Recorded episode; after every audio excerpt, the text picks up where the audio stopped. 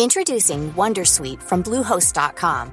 Website creation is hard, but now with Bluehost, you can answer a few simple questions about your business and get a unique WordPress website or store right away. From there, you can customize your design, colors, and content. And Bluehost automatically helps you get found in search engines like Google and Bing. From step-by-step guidance to suggested plugins, Bluehost makes WordPress wonderful for everyone. Go to bluehost.com/wondersuite. The FT. Welcome to the FT Big Read, a weekly podcast featuring the best of our long form reporting from around the world. I'm Anna Dedder from the Comment and Analysis Desk. Once held up as a beacon of revolutionary socialism, Venezuela has descended into a state rife with corruption and violence and triple digit inflation.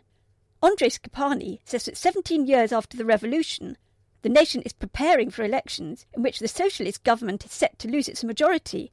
But is the opposition ready to take over? According to polls, 67% of Venezuelans say President Nicolas Maduro should not finish his term. The mantra Andre hears around the country is Maduro is not Chavez. Additional reporting is by John Paul Rathbone. Inside a small house in La Acequia, one of the gritty shanty towns that drape the hills around Caracas, Carlos is preparing for a day's work, loading up ammunition, piling up grenades, stacking flak jackets and black balaclavas. The 28 year old says, We have a kidnapping now, so we must get ready. Adding, he works with an 80 member gang with a portfolio of interests, from kidnapping and drug running to killing. He claims it also has a powerful ally, the Venezuelan government. Carlos, who asked for his real name not to be published, then says, Sometimes government people send us to murder. We work in partnership. It's screwed up. He's pointing to assault rifles he claims came from the Bolivarian National Guard.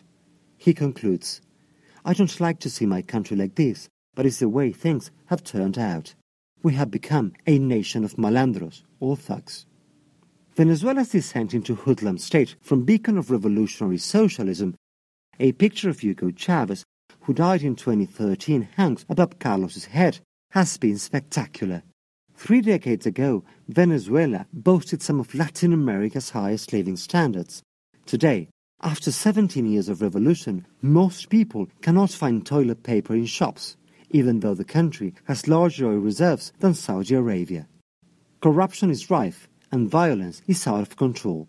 25,000 murders last year made Venezuela one of the deadliest countries in the world. But this weekend, Venezuelans will elect the 167 members of the National Assembly.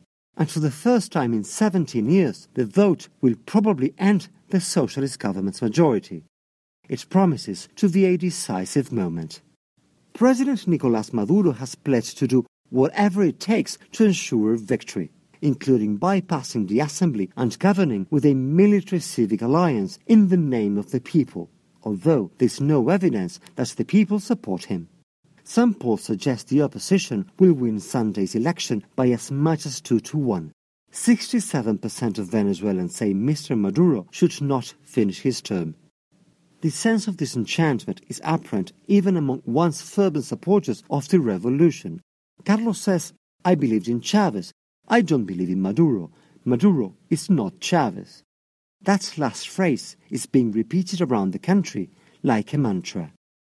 That souring is reflected in Venezuela's decrepit economy. Shortages are rife and health services are collapsing. Triple digit inflation, estimates put it at 185%, is destroying social gains. Minimum monthly wages of 9,649 bolivars are worth only $10 at the black market exchange rate, less than in Cuba, Venezuela's closest ally. This year, the economy is forecast by the IMF to shrink by 10%, following a 4% drop in 2014. Next year, it is forecast to shrink by 6%. Allegations of corruption and drug trafficking reach the highest levels. Last month, two nephews of Celia Flores, Mr. Maduro's wife, were arraigned in a New York court to face charges of conspiring to smuggle cocaine into the US. The government's usual response is to blame the stooges of imperialism who want to sell the country. Lilian Tintori, the wife of imprisoned politician Leopoldo Lopez, who has become one of the best recognized faces of the opposition, says that this is the time for change. There's a permanent violation of civil and human rights, intolerance, and aggression.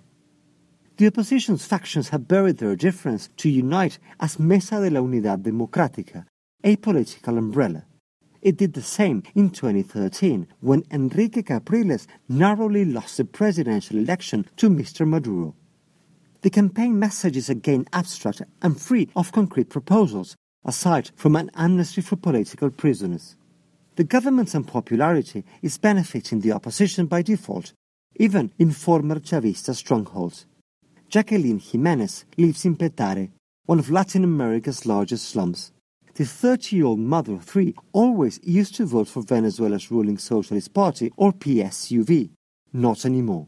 Her husband, a bricklayer, was shot and killed two weeks ago on his way to work, all because he had no money on him. She laments, This revolution was supposed to take care of us. Instead, it is killing us, impoverishing us. I will vote for the opposition because this government is useless, is dangerous. Increasingly, the rest of the world sees Venezuela this way. The country comes last on the World Justice Project's Rule of Law Index below Afghanistan. Senior figures such as Diosdado Cabello, the head of the National Assembly and the second most powerful man in Venezuela, face U.S. allegations of drug trafficking.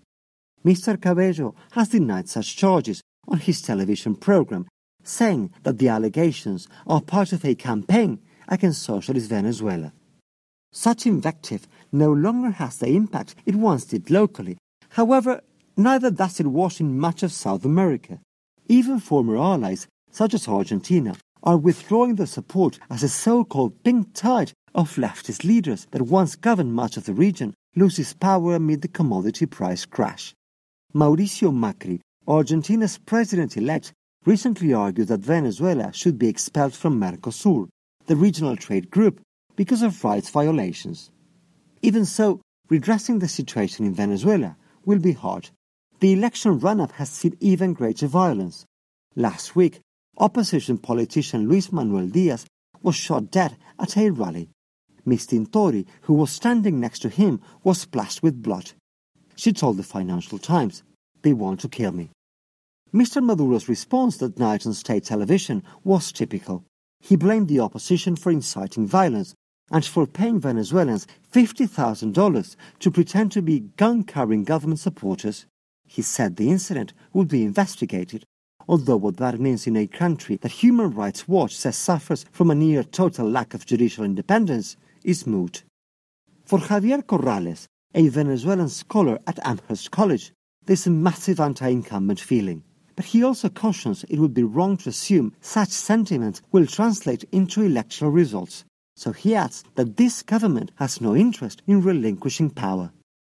The reasons for that are clear. Although the presidency is not at stake, an opposition majority in assembly would wield considerable power. It could control spending, grant amnesty to political prisoners, investigate corruption, and withhold permission for the president to travel abroad. A two thirds or even three fifths majority would give it greater power still, including the ability to appoint judges. For Mr. Corrales, the government fears the possibility of being held accountable it is so complicit in crimes of all kinds. Alejandro Moreno, a priest and social scientist who researches violence from his bullet-pierced home in Petare, agrees. We don't have a criminal state. We have crime that has turned into a state, says the 81-year-old, adding that while the Chavistas remain in power, this won't stop. The country's institutions have been gutted and corruption has soared amid a lack of checks and balances. A former Chavez minister says the design of the political economy here only benefits the corrupt. That is especially true of the military, which is staffed with loyal generals, who in turn make up a quarter of the cabinet. Like other government insiders, they enjoy access to foreign exchange at preferential rates. Venezuela's vice president, Jorge Arreaza, has said smugglers siphoned 3.6 billion worth of gasoline last year. Analysts believe the military participated in the contraband racket. Luis Cedeño of the Observatory on Organized Crime, an NGO, says there's a corrupt parallel state within the government. Military men oversee smuggling and drug trafficking. The state has delegated functions to criminal gangs. The cost of this corruption and violence is huge. Asdrúbal Oliveros and Jessica Grisanti, two local economists, estimate it costs more than 12% of economic output a year. Transparency International ranks Venezuela near the bottom of its 2014 Corruption Perceptions Index, tied with Guinea-Bissau, Angola, Haiti and Yemen. As for other institutions, the government controls the Supreme Court, state oil company PDVSA, the central bank and also the Electoral Council, which polls suggest 70% of Venezuelans do not trust. It also has near absolute control of the media, can use public money to fund its campaign, and is widely believed to coerce government employees to vote for socialist candidates. This combination makes up what officials perhaps mean when they talk of a perfect machinery that will take us to the perfect victory on Sunday. On top of that, there's intimidation. During a recent rally in Petare, Congressman Miguel Pizarro of the MUD Coalition says shots were fired at his campaign caravan when supporters were confronted by men wearing balaclavas and the logo of the ruling PSUV. He says, as the government loses support, it doesn't have any other option than to appeal to thugs with machine guns. But while they may have all the machine guns, we have something more powerful the strength and clamor of people who are tired. Juan Contreras, a socialist congressman seeking re-election in Caracas 23 de enero slum, is an exception, a politician who still defends the government. He's even optimistic about Sunday's result. He calls criticism of the government attacks to weaken the revolutionary process by right-wing foes backed by Washington, and says soaring crime rates are brought up as a strategy to destabilize the government. He claims the same of the economy. Our people perfectly understand there is an economic war coming from the parasitic right-wing bourgeoisie. After 17 years of resisting, they now try to make our people surrender through hunger. I feel we have no reason to be worried about the election. Any perception that the government has stolen the election, or if it fails to recognize an opposition victory, could see the MUD coalition take to the streets, as happened in 2014, when months of demonstrations calling for Mr. Maduro's resignation cost dozens of lives. International election observers have been barred, and the government has allowed only UNASUR, a regional group, to accompany the vote. Brazil's electoral authority has pulled its participation from the mission in a blow to Venezuela's crumbling legitimacy. Domestically, much of that legitimacy has evaporated. Certainly, for people like Maite Hernandez, an impoverished housewife, she and her family were thrown out of a Caracas apartment that Chavez's government had given her. She says thugs, much like Carlos's gang, claimed they had orders to take it back. Then they shot her 23 year old son and left him to die. I hope things change for my poor family and my poor Venezuela. They have to. If not, I fear where it all may end.